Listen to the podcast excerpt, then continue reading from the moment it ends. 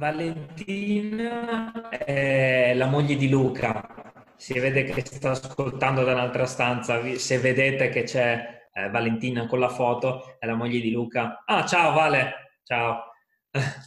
ah, perché magari qualcuno si chiede ma chi è Valentina? Ciao piccolo. Incredibile.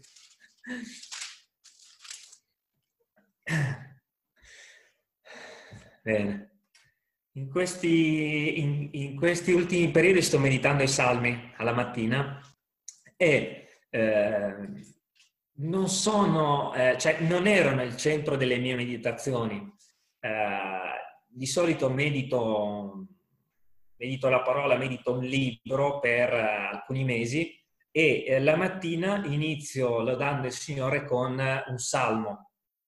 Eh, lode il Signore, prendo, sto percorrendo i salmi da, al contrario, cioè dalla fine all'inizio, e ehm, sono arrivato al Salmo 121. E, eh, si, son, li prendo la mattina come delle preghiere da parte mia verso il Signore e ehm, invece diventano i salmi stessi il centro della mia meditazione eh, nonostante io stia meditando altre cose, altri libri, altre, eh, altre, altre cose, leggo i salmi e diventano eh, l'oggetto della mia giornata, della, della, mia settimana, diventano il mio percorso con il Signore, perché eh, tutte le mattine eh, chiedo al Signore di vedere eh, il mio cuore, di investigarlo, di scrutarlo e di farmi vedere se c'è qualche cosa che devo cambiare nella mia vita per rivestire pienamente Cristo nella mia vita. E eh, il Signore onora sempre una richiesta eh, di questo tipo, eh, una richiesta eh, che sia, che sia eh, santa. E quindi leggendo il Salmo 121, ehm, qualche giorno fa, eh, credo sia stato mercoledì o giovedì mattina, ehm, dopo averlo letto, averlo, aver innalzato il Signore con questo salmo, mi sono accorto che eh, tutto quello che succedeva eh, dopo la meditazione di questo salmo ehm, era per farmi entrare nelle profondità di quello che avevo meditato. Cioè il Signore vede che il cuore è disposto a eh, entrare proprio nel vivo della parola, a farla propria, a, a viverla e quindi cambia le circostanze, le adatta proprio a seconda del nostro cuore per farci entrare nelle profondità di quello che meditiamo, per farlo diventare pratica nella nostra vita. E così, eh, leggendo il Salmo 121, condividerò con voi quello che il Signore mi ha fatto vedere di me stesso, perché se posso condividere qualcosa con voi è perché prima di tutto è diventata una realtà per me, che ha edificato me. Salmo 121. Io alzo gli occhi ai monti. Da dove mi verrà l'aiuto? Il mio aiuto viene dall'Eterno, che ha fatto il cielo e la terra. Egli non permetterà che il tuo piede vacilli. Colui che ti protegge non sonnecchierà. Ecco, colui che protegge Israele non sonnecchierà né dormirà L'Eterno è colui che ti protegge. L'Eterno è la tua ombra. Egli sta alla tua destra. Di giorno il sole non ti colpirà, né la luna di notte. L'Eterno ti proteggerà da ogni male. Egli proteggerà l'anima tua. L'Eterno proteggerà il tuo uscire e il tuo entrare da ora in eterno. Amen. E eh, mi ha colpito subito l'inizio di questo salmo, perché dice, sembra iniziare molto bene, e dice, io alzo gli occhi, la prima cosa che dice. Eh, io alzo gli occhi, però dice ai monti. Sembra una cosa buona questo alzare gli occhi, no? Eh, però in realtà dice, io alzo gli occhi e cosa vedo? I monti.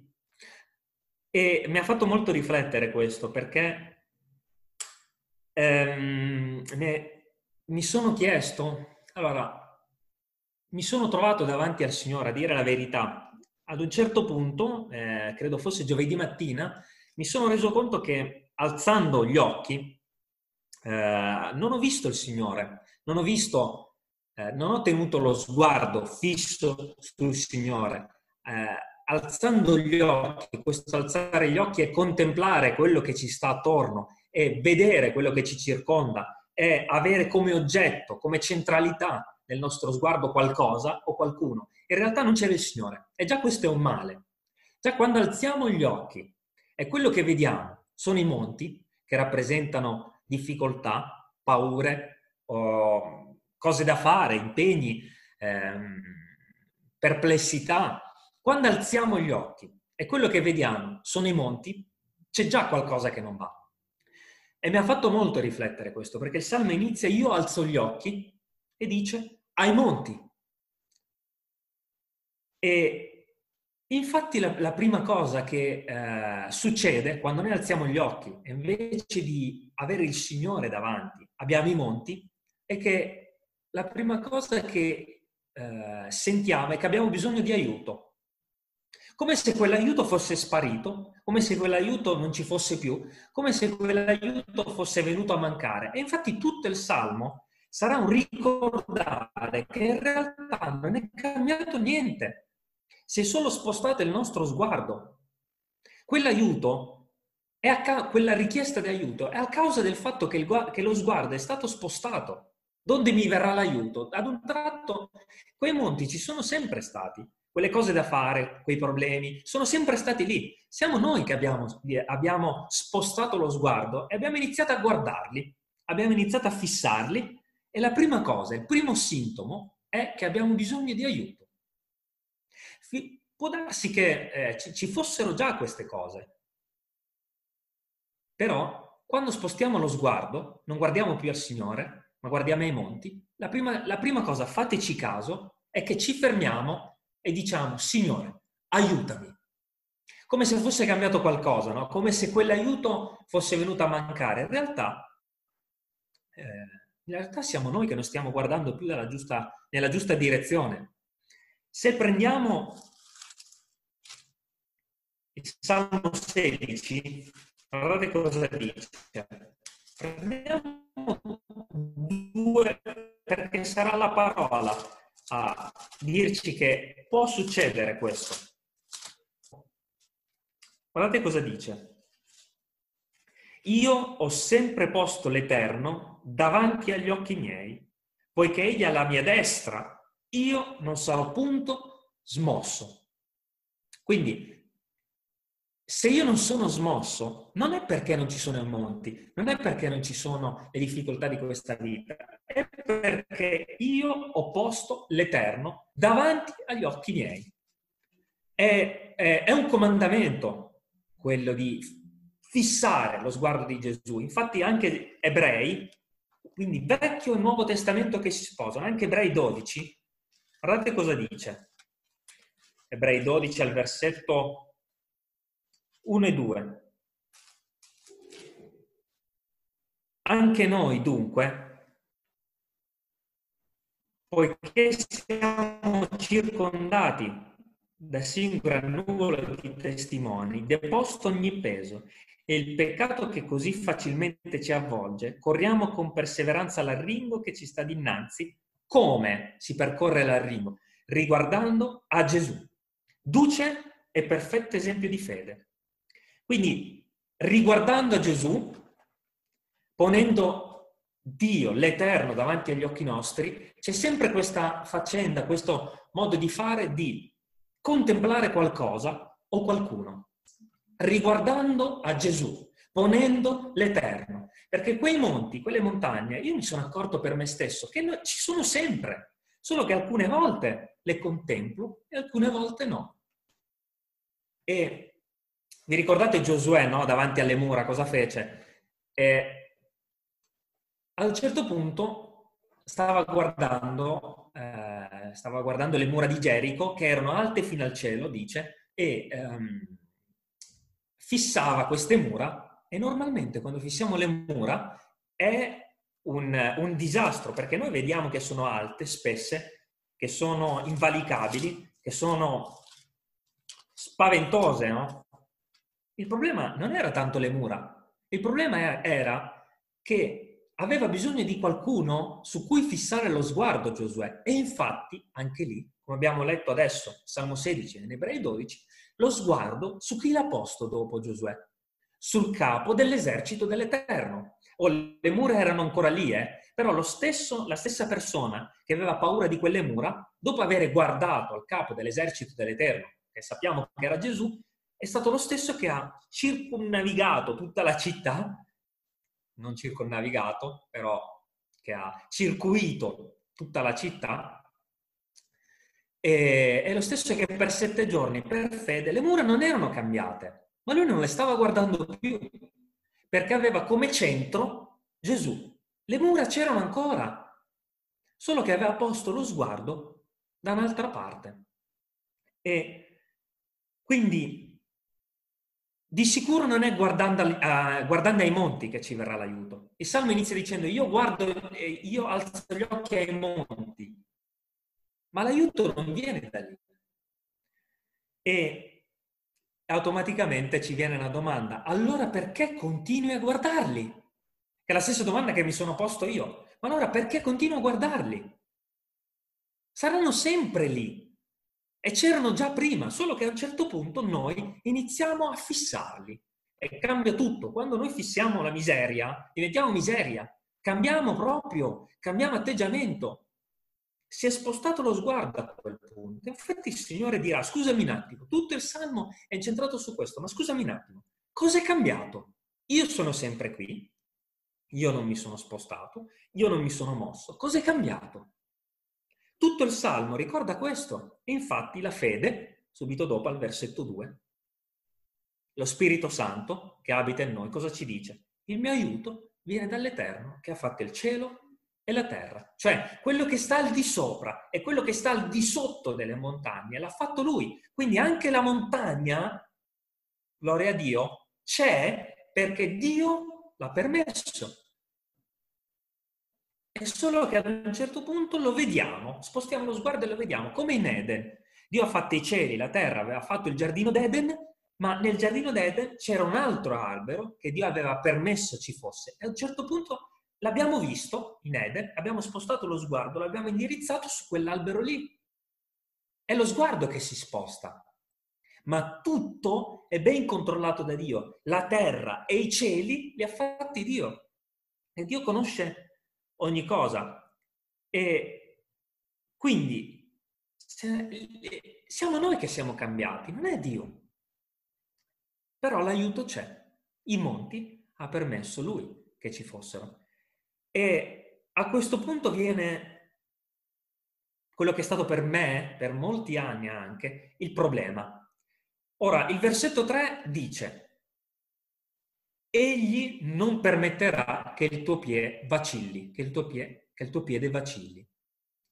E qui eh, è arrivato proprio, questo è stato l'oggetto della mia meditazione, perché ehm, per alcuni, per, per un periodo, io ho guardato questo versetto, soprattutto la prima parte, egli non permetterà che il tuo piede vacilli, cioè non permetterà che tu sia incerto non permetterà che tu sia dubbioso.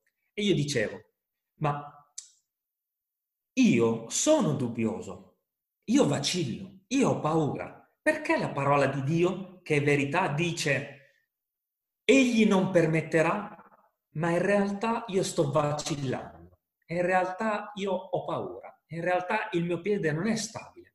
Perché succede questo? Perché non sono fisso se la parola di Dio dice che non lo permetterà, allora perché Dio sta facendo di tutto per smuovermi, per farmi vedere che io sono in realtà del tutto incerto? Perché Dio ha permesso a Giobbe di vacillare? Se è scritto egli non permetterà che tu vacilli. Perché succedono queste cose? E la risposta è così semplice quanto profonda. Io non lo permetterò, ma tu, tu, cosa fai? Perché da parte mia io ho operato, ho fatto in modo tale che il tuo piede non vacilli, ma tu, la verità è che io non lo permetterò, ma tu, perché stai vacillando allora? E in Romani 4 è scritto perché in realtà quel piede vacilla. In Romani 4 al versetto 20. L'unico e solo motivo che il nostro cuore ha per vacillare è questo. L'unico, non ce ne sono altri. Romani 4, 20.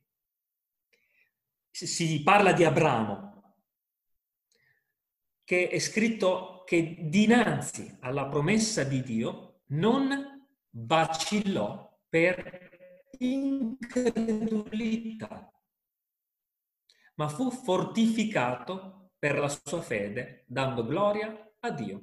Quindi, l'unica cosa che fa vacillare un piede, l'unica cosa che ci fa sentire instabili è l'incredulità.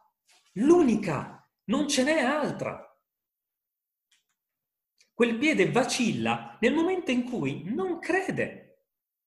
Se crede, non vacillerà mai. E ancora una volta, quello che è successo al versetto 1 succede anche qui, cioè che siamo noi che non stiamo guardando alle promesse di Dio, siamo noi, siamo sempre solo noi. Da parte di Dio, in questo salmo, non è cambiato nulla. È l'incredulità riguardo a ciò che Dio ha detto che ci fa vacillare. Infatti, se ci fate caso, se ricordate l'episodio degli amici di Daniele, di Shadrach, Mejat ed Abednego, in quel momento lì il loro piede non ha vacillato minimamente, non si è smosso il piede. Perché? Perché non c'era incredulità. E la cosa importante è che Shadrach, Mejat ed Abednego Sicuramente vedevano le fiamme, ma non le contemplavano. Sicuramente vedevano la fornace, vedevano questi monti, queste difficoltà, ma il loro sguardo non era su quello. E quando lo sguardo non è puntato su quello, ma sulle promesse di Dio, noi attraversiamo il fuoco, noi attraversiamo le fiamme, attraversiamo la tempesta, come Pietro che camminava sull'acqua, perché lo sguardo è il problema, lo sguardo del cuore, la fede, quello che crediamo, quello che eh, contempliamo. Il problema non è mai quello che Dio dice, il problema è in noi. Il problema è in quello che contempliamo. Se noi contempliamo che quelle mosse e che quelle montagne sono troppo grandi, inevitabilmente il nostro cuore crederà che quelle montagne sono troppo grandi. È l'incredulità. Da parte di Dio non è cambiato niente. Quindi gli amici di Daniele sapevano. Ora, anche noi sappiamo, noi sappiamo ma si gioca tutto sul credere, su come stanno le cose. Se il piede vacilla, c'è da confessare un peccato di incredulità e parlo per me stesso. E quindi prima c'è da confessare che abbiamo spostato lo sguardo, che non stiamo più guardando al Signore, quindi quello è il primo problema. E il secondo è l'incredulità. È proprio un'escalation, è un decadere dalla nostra posizione virtuosa che guardiamo a Dio e nulla ci spaventa e non siamo increduli, spostiamo lo sguardo e in un attimo c'è la richiesta di aiuto, c'è l'incredulità, il nostro piede vacilla. E si tratta sempre di, um, cosa dice il Salmo 23? Quando anche camminassi, camminassi, camminassi, c'è sempre questo camminare, ritorna il camminare. E sta a significare che quella, quella montagna, quella difficoltà, quel qualcosa io non posso lasciarlo lì, io devo camminare verso quel qualcosa, io devo ehm, dirigere i miei passi per fede verso quella cosa, perché le mura di Gerico non potevano essere lasciate da parte, andavano affrontate. Quindi eh, è proprio un problema di incredulità. Ma se c'è un monte, significa che Dio l'ha permesso. E allora qual è lo scopo di Dio, mi devo chiedere? Perché l'ha permesso? Cosa devo fare? Come devo comportarmi? Qual è il comandamento di Dio? Perché ci sarà sempre un comandamento di Dio davanti a una circostanza di questa vita. E a volte cosa succede? Succede che noi invece di eh, attraversare quel mare, noi lo contempliamo, lo guardiamo e siamo sopraffatti da quello che questa difficoltà rappresenta per noi. Ma eh, automaticamente noi siamo come in... noi vediamo Dio come un tiranno. Fateci caso, noi vediamo Dio come adirato con noi. Avete presente in Esodo 19 quando Mosè... Ehm, quando Dio scende sulla montagna e la montagna è tutta infuocata, fumante, il suono della tromba, Dio ci spaventa. È tutto infuocato. Quel monte, vedete come torna la montagna? Sembra che Dio sia su quel monte per condannarci, per giudicarci. In realtà non è così. Perché infatti, figura di Gesù, Mosè è salito sul monte. Come Gesù è salito sul monte. Quelli che sono in Cristo non possono vedere Dio come una presenza, un fuoco divorante, lo vedono come un Dio che non è più adirato, un Dio che non è più in mezzo al fuoco, che non, è, che non fa tremare la montagna. Quel monte lì non trema più, non è più spaventoso per i figli di Dio. Se noi lo vediamo così, è perché stiamo contemplando tutt'altro, è perché non siamo in Cristo, perché in Cristo quel monte non è più fumante. Mosè, infatti, è salito sul monte di Dio, intercedendo per il popolo. Se noi vediamo quel monte fumante, c'è qualcosa che non va. E il problema è partito, tutto, tutto si è generato a causa del fatto che abbiamo spostato il nostro sguardo. C'è stato un inizio sul fatto che contempliamo le montagne, sul fatto che vacilliamo, sul fatto che quel monte è spaventoso. C'è stato un inizio che abbiamo spostato lo sguardo. Ma Dio è sempre lì. La promessa di Dio per i suoi figliuoli, se lo credono, se spostano di nuovo lo sguardo, è io non sonnecchio, io non dormo, io ti proteggo di giorno e ti proteggo di notte. Io vedo ogni cosa, io ho tutto sotto controllo. Risposta il tuo sguardo e vedrai che sparirà tutto. Sparirà il monte infuocato, spariranno le montagne, perché non le guarderai più non le guarderai più, non le contemplerai più perché contemplerai me. Io non sono cambiato. Non sonnecchierò e non dormirò, dice il Signore. E c'è una testimonianza che mi ha toccato molto in questi giorni. Eh, mi piace molto informarmi su eh, quello che succede in Medio Oriente, perché c'è la Chiesa perseguitata. E vi racconto questa semplice testimonianza perché racconta proprio questo, di come ci sono dei monti che a noi sembrano qualcosa di incomprensibile, che vediamo ma facciamo fatica a capire, vacilliamo. Vi racconto questa testimonianza. Questo credente eh, credo sia eh, in Cisgiordania, dove c'è comunque persecuzione verso i, i cristiani. Eh, questo signore con moglie e figli era eh, responsabile di una chiesa clandestina. Mi è toccato molto questo, questa testimonianza e veniva periodi- periodicamente arrestato, periodicamente proprio. E solo che veniva rilasciato per, ehm, per mancanza di prove o per, ehm, insomma, perché i poliziotti non potevano metterlo in carcere per un motivo valido. Solo che eh, dopo alcuni anni che succedeva questo, a un certo punto questo credente viene preso eh, da, una, da un'auto, erano tutti incappucciati, viene portato in un carcere politico di massima sicurezza e non può vedere più la sua famiglia, non sa che fine hanno fatto, non sa se li hanno uccisi, non sa niente, niente di niente. Viene portato incappucciato in questo carcere e um, si chiede, quindi davanti a lui c'erano delle montagne ben alte, molto alte, e in mezzo a queste difficoltà questo credente che cosa fa? Si rende conto che quella situazione la, organizzata Dio, l'ha permessa Dio, ha pensato a qualcosa di particolare e non inizia a vacillare per incredulità, ma sapete cosa fa? Dice, se l'ha permesso Dio, queste montagne, che cosa vogliono dire per me?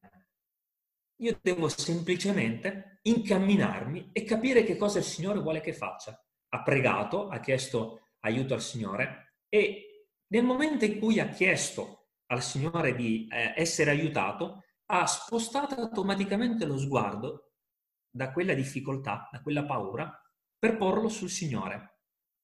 E sapete cosa è successo? Che ha iniziato a, a bocca aperta cosa impossibile nei paesi eh, medio orientali, ha iniziato a lodare il Signore con i salmi, con i canti, a bocca aperta, a voce alta. Quindi il suo sguardo non era più sui monti. E sapete cosa è successo? Che eh, ha iniziato a vedere che tutto attorno a sé cambiava, cambiava di aspetto, cambiava, cambiavano le persone, cambiavano le circostanze e si è accorto persino che di nascosto le guardie del, calce, del carcere lo ascoltavano mentre cantava di notte. Si mettevano nascosti ad ascoltare la parola di Dio. Quindi la montagna c'era ancora, solo che lui non la stava più guardando. E lui ha detto, questo è successo nel momento in cui io ho rinunciato alla mia vita totalmente. Potevano anche uccidermi. Io ho rinunciato totalmente. Cosa ha fatto quest'uomo? Ha smesso di guardare le montagne. E la cosa incredibile che mi ha stupito è che quando Dio raggiunge il suo scopo, quelle montagne non solo non le vediamo più, ma scompaiono. Infatti, quest'uomo, due settimane dopo aver iniziato a fare questo e avere convertito mezzo carcere praticamente perché tutti erano diversi in quel carcere, è stato rilasciato senza motivo. La sua famiglia era viva, è tornata a casa e, e la sua vita ha ripreso il suo normale corso. Cioè quella montagna che all'inizio sembrava una montagna eh, altissima, non aveva senso, era, era niente, era polvere, è sparita totalmente, semplicemente perché lui ha guardato da un'altra parte. Vedete come si fa tutto per fede? Per fede. È tutto, è tutto secondo la fede. Incredulità è quella che ci, che ci fa eh, dubitare. Ma in realtà il Signore non è cambiato. Quel Salmo 121 era lo stesso per lui, non era cambiato, era solo lui che doveva crederlo. Il Salmo 121 si è realizzato per quest'uomo perché ha creduto. E mi ha toccato proprio questo perché ehm, devo esaminare nella mia vita tutte le circostanze per dire, Signore, io cosa sto contemplando, cosa sto guardando, cosa sto credendo, perché devo capire che cosa sto facendo è che è un'escalation. Quando distogliamo lo sguardo, automaticamente non siamo più in quel sentiero in cui camminiamo. Camminiamo per fede. Quando camminerai nel fuoco non ne sarai arso. Quando ehm, attraverserai le acque non ne sarai sommerso, ma sempre di attraversare si tratta. Noi guardiamo da lontano, ma nel fuoco non ci entriamo. Allora è chiaro che non stiamo guardando al Signore, se no cammineremmo nel fuoco, cammineremmo nelle acque, senza esserne sommersi, così come ha fatto quest'uomo. Quindi, infatti il Signore cosa dice? Continuiamo a leggere. Al versetto 5 6. L'Eterno è colui che ti protegge, l'Eterno è la tua ombra, egli sta alla tua destra, il sole non ti colpirà, né la luna di notte. Ora, innanzitutto non dice che non ci sarà il sole, e non dice che non ci sarà la luna, così come non dice che non ci sarà il fuoco e l'acqua. Tutte queste cose ci saranno. Il fuoco, l'acqua, la tempesta, il sole e la luna. Che cosa rappresenta qui il sole e la luna? Quando sei in un deserto, di giorno il sole picchia duro sulla testa. Il caldo, la sofferenza del sole, l'afa terribile e di notte il freddo del deserto. La luna, i, i lupi, le bestie della, della campagna, del deserto. Quindi il sole e la luna non è che non ci saranno. Ci saranno e come? Ma non ti colpirà il sole e la luna. Non ti colpirà. Non sta dicendo non ci saranno. Tu le attraverserai indenne. Così come attraverserai le acque, attraverserai il fuoco. Così come gli amici di Daniele hanno attraversato il fuoco, così come questa testimonianza di questo Signore ha attraversato le montagne, le montagne sono sparite, ci saranno, ma io non permetterò che ti colpiscano. E versetto 7, l'Eterno ti proteggerà da ogni male, egli proteggerà l'anima tua. Ma se lo dice Dio, se lo dice Dio, chi sono io per credere diversamente? E per me questo ti proteggerà da ogni male, è stato come il versetto 3. Io dicevo, ma se tu mi proteggi da ogni male, perché ho del male attorno a me? Ma io non ho detto che non ci sarà il male attorno a te, io ho solo detto che ti proteggerò. Io voglio che tu lo attraversi. Non ho detto che non ci sarà il male, ma scusami, come fai ad assaporare quanto sono buono? Come fai ad assaporare quanto ti aiuto se non permetto tutte queste cose? Come fai ad assaporare, come abbiamo detto l'altra volta, come fai a gustare le cose buone se io non te le pongo davanti? Quel cibo lì lo mangi e poi ti rendi conto di quanto è buono. Così come quando il male ci sta attorno, Dio dice, quello è un cibo buono, io ti proteggo, ma ci deve essere. Ci deve essere. Non dice che il male non ci sarà, ma per te sarà tutto diverso perché tu lo attraverserai indenne. E infatti mi ha toccato questa testimonianza di questa persona perché ha detto, nel momento in cui io ho rinunciato alla mia vita, tutto è scomparso, non lo vedevo più.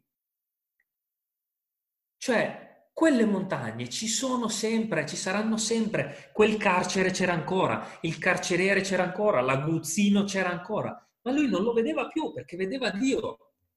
E quando la luce del Signore ci, eh, ci si pone davanti, la luce è così forte che non ci sono più le tenebre, non le possiamo vedere le tenebre, perché la luce, la luce ha scacciato via completamente le tenebre, non le vediamo con gli occhi, non, non possiamo vederle perché c'è la luce. Quindi, quando io nella mia vita mi fermo e dico ma adesso come faccio? È già troppo tardi, è già troppo tardi. Vuol dire che lo sguardo è già stato spostato dal Signore ai monti. È già troppo tardi, bisogna tornare indietro e dire, Signore, in che preciso istante, in quale preciso istante io ho smesso di guardare a te e ho contemplato le mura di Gerico. Questo è proprio quello che è importante fare nella, nella nostra, nella mia vita. Parlo per me, perché sono io il primo. Eh, a volte queste cose le attraversiamo, se ci fate caso, a volte attraversiamo un mare in tempesta senza neanche essercene accorti. A volte attraversiamo il mare, il fuoco, le montagne e non ce ne siamo nemmeno accorti. Poi, come è successo in alcuni episodi dell'Antico Testamento, come Elia che fugge davanti a una regina arrabbiata, poi ci spaventiamo davanti a un una piccolissima difficoltà. Elia era stato lo stesso che aveva ucciso 400 profeti di Baal, ma aveva paura davanti alla regina. Siamo così, a volte attraversiamo le acque, non ce ne siamo accorti e la volta dopo abbiamo contemplato qualcosa di diverso e siamo spaventati. Quindi bisogna tornare indietro, Signore, non sto guardando a te. Se io sono spaventato, non sto guardando a te. Perché il Signore è quello che dice io ti proteggerò da ogni male. E attenzione, quando dice io proteggerò l'anima tua, non significa che proteggerà solo quello che c'è dentro, perché la parola di Dio insegna che l'anima è tutto quello che è l'uomo, lo spirito, eh, eh, scusate, la mente, il cuore, la parte più profonda di noi lo spirito nostro, non lo Spirito Santo, lo spirito nostro, il corpo, l'anima tua, l'anima vivente è l'uomo. Ha fatto un'anima vivente. Dio in Eden ha creato un'anima vivente, cioè un insieme di spirito, anima e corpo. Proteggerà tutto il nostro essere, tutto. Principalmente libererà lo spirito, libererà il cuore dalle paure, ma la promessa di Dio è che proteggerà l'anima tua. Attenzione, l'anima tua. Cioè, io proteggerò la tua vita, proteggerò te stesso. Come dice di Gesù, non un osso ne è stato rotto. E rappresenta la protezione verso il corpo di Cristo. Io proteggerò l'anima tua, proteggerò te come persona. Perché anche questo è stato un dubbio nella mia vita. Tu a volte accusate il Signore dicendo ma tu ti occupi solo di ciò che è dentro di me. No, no, il Signore non dice questo.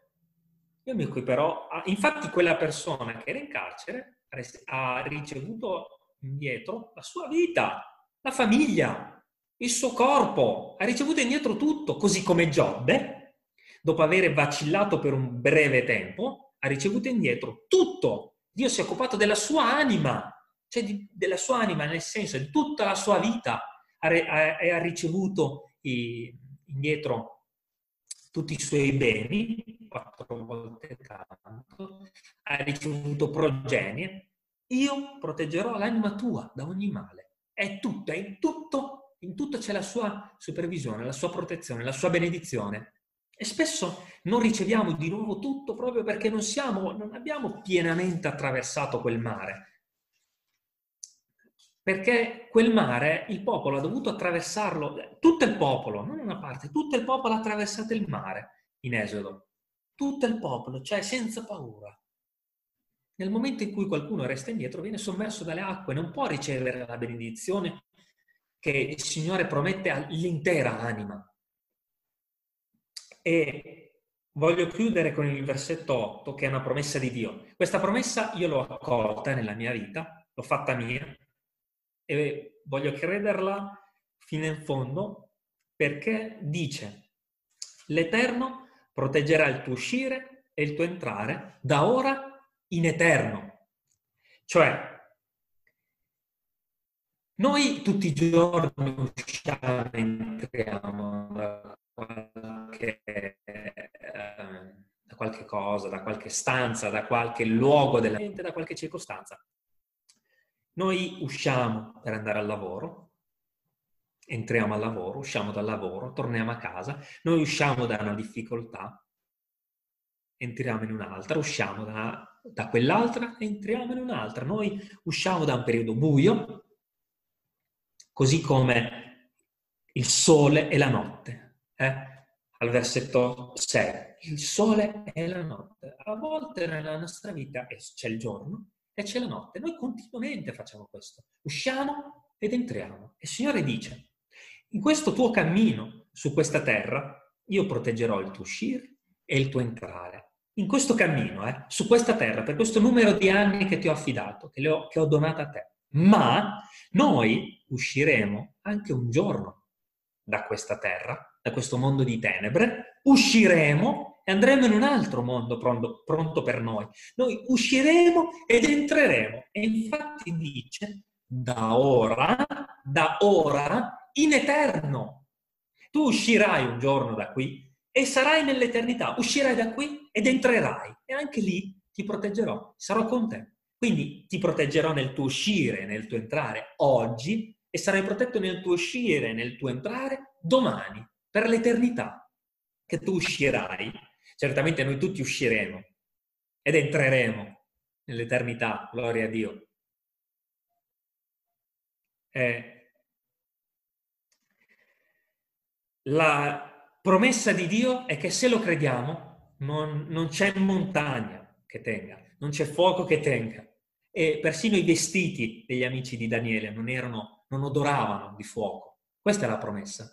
Ma va creduta, perché nel momento in cui vacilliamo per incredulità, eh, allora si sente la puzza sui vestiti. Il problema è in noi, ma la promessa di Dio c'è, io ti proteggo in questi giorni fino a che tu uscirai ed entrerai nella mia eternità. Questa è la promessa. Ha solo creduta. E non solo, non si tratta solo di credere, ma si tratta di mantenere lo sguardo fisso su Gesù, capo e compitore di... È scritto, crea e rende perfetta. Gloria a Dio. Io desidero pregare con voi perché affinché questa parola eh, diventi realtà nella mia, nella vostra vita, per la gloria del regno di Dio, affinché, eh, affinché senza tremare, senza vacillare, ogni situazione sia un'occasione per convertire una prigione come ha fatto quell'uomo. Signore, vogliamo lodarti per questo tempo che ci hai donato. Eh, Signore, siamo così ricchi di benedizione tua, Signore. È tutto così abbondante dalla tua mano. Ci hai dato così tanto. Hai riempito così tanto il nostro paniere. Che dobbiamo solo attingere da quello che tu ci hai donato. Dobbiamo solo credere e andare in giro cibando anche gli altri di quello che tu hai messo nel nostro paniere. Che quel paniere, come dice la tua parola, è scosso, pigiato, traboccante. C'è molto cibo, c'è tanta ricchezza. E va solo accolta tutta questa ricchezza per fede, Signore. Perdonaci quando abbiamo spostato il nostro sguardo da te per porlo sulle mura, per porlo sulle montagne, per porlo sul fuoco e sull'acqua. Noi non vogliamo contemplare questo. Vogliamo guardare a colui che cammina sopra le acque. Vogliamo guardare al capo dell'esercito dell'Eterno che è davanti alle mura di Gerico. Vogliamo guardare a Gesù che è salito sulla montagna, dove la tua ira era infocata verso il popolo peccatore. Vogliamo guardare a te, il nostro sguardo, Signore, vogliamo fissarlo su di te e non distoglierlo. Perdonaci quando lo distogliamo, quando cadiamo vittime di ciò che ci circonda, Signore. Signore, grazie per le tue promesse, grazie perché tu sei lo stesso ieri, oggi e in eterno. Sei lo stesso che è stato con Mosè, con Abramo, con Elia, con Eliseo, con Davide, con gli apostoli, sei lo stesso che è stato con Giovanni, sei lo stesso che sarà con noi quando ci rapirai e ci porterai nel cielo. Sei lo stesso ieri, oggi e in eterno. Lo stesso amato Salvatore dell'anima nostra. Lo stesso Gesù che si è sporcato i piedi su questa terra. Non è cambiato niente. Anzi, la tua parola ci insegna che le ricchezze che abbiamo per mezzo dell'opera di Gesù eh, a seguito di avere contemplato la croce sono maggiori di quelle del vecchio patto, un patto più ricco, un patto più profondo, più ricco in virtù, in forza, in bellezza.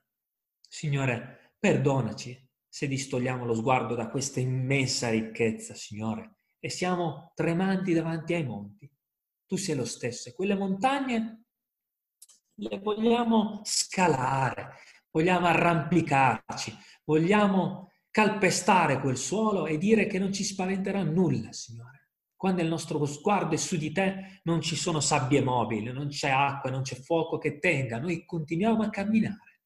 Quando anche camminassi nella valle dell'ombra della morte, io non temerei male alcuno perché tu sei con me, dici nella tua parola. Quindi, Signore, ti benediciamo per la tua bontà, per il tuo amore per noi e vogliamo cantare a te questo, Signore. Vogliamo cantare a te la tua ricchezza, la tua bontà, il tuo amore, la tua eleganza, la tua bellezza, Signore Gesù. Grazie, grazie perché questa parola è stupenda, questo salmo è così tenero, così profondo, così ricco. Io, come dire, tu ci ricordi che sei lo stesso. Noi contempliamo i monti e tu rispondi subito dopo, guarda che io non sono cambiato. Guarda che io sono lo stesso. Guarda che io ti proteggo, ti fortifico. Grazie Signore. Grazie per questo tempo benedetto. Ti vogliamo benedire e lodare. E lo facciamo nel nome di Gesù. Amen. Amen. Cari fratelli, possiamo cantare al Signore perché il suo patto è meraviglioso, è ricco, è eterno. L'ultimo canto che avevo scelto, Luca, dovrebbe essere, eh, eh, non mi ricordo il titolo, diceva Vengo a te. Eh, non mi ricordo il titolo. No, eh, il terzo che ti ho mandato, Luca.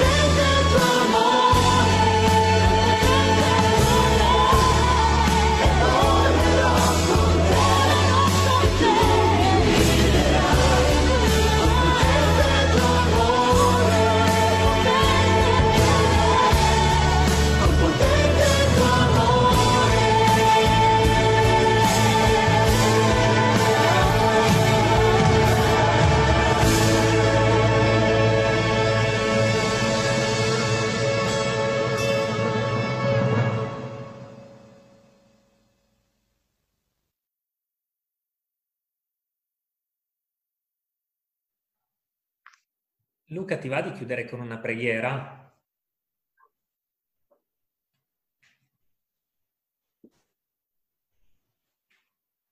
Vero. Signore, grazie per